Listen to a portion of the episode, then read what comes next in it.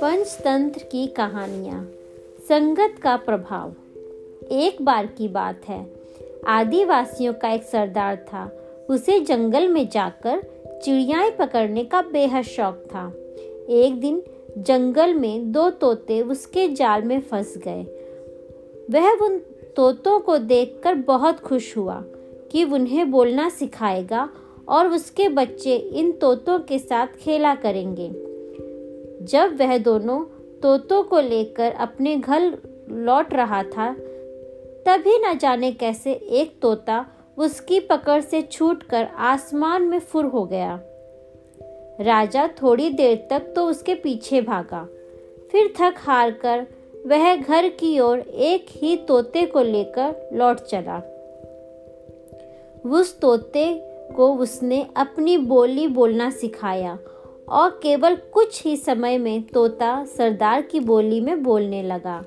उधर जो तोता सरदार की पकड़ से छूट गया था, एक संत के पास जा पहुँचा। उसने तोते को पाल लिया और उसे पूजा पाठ के पवित्र मंत्र सिखाए। यह संत जंगल के एक छोर पर रहता था। तो आदिवासियों का सरदार दूसरे छोर पर। एक दिन नजदीकी राज्य का राजा घोड़े पर सवार होकर जंगल के उस छोर पर जा पहुँचा, जहाँ सरदार का घर था। जब राजा उसके घर के निकट पहुँचा तो बाहर पिंजरे में बैठा तोता बोला, देखो, कोई आया है, इसे पकड़ो और मार डालो।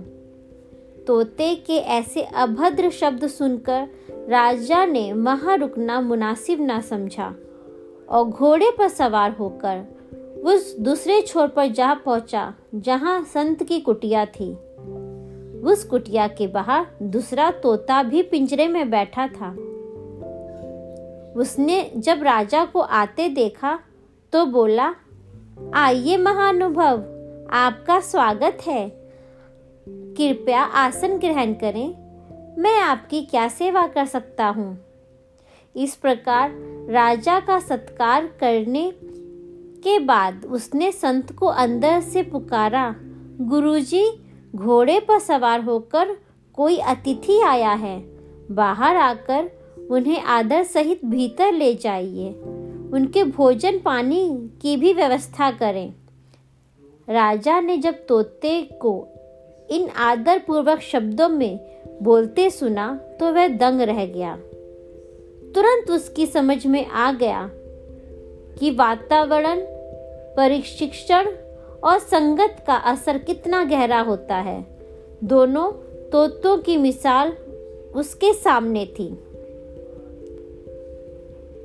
इस कहानी से हमें यह शिक्षा मिलती है कि व्यक्ति की असल पहचान उसकी संगत से ही होती है।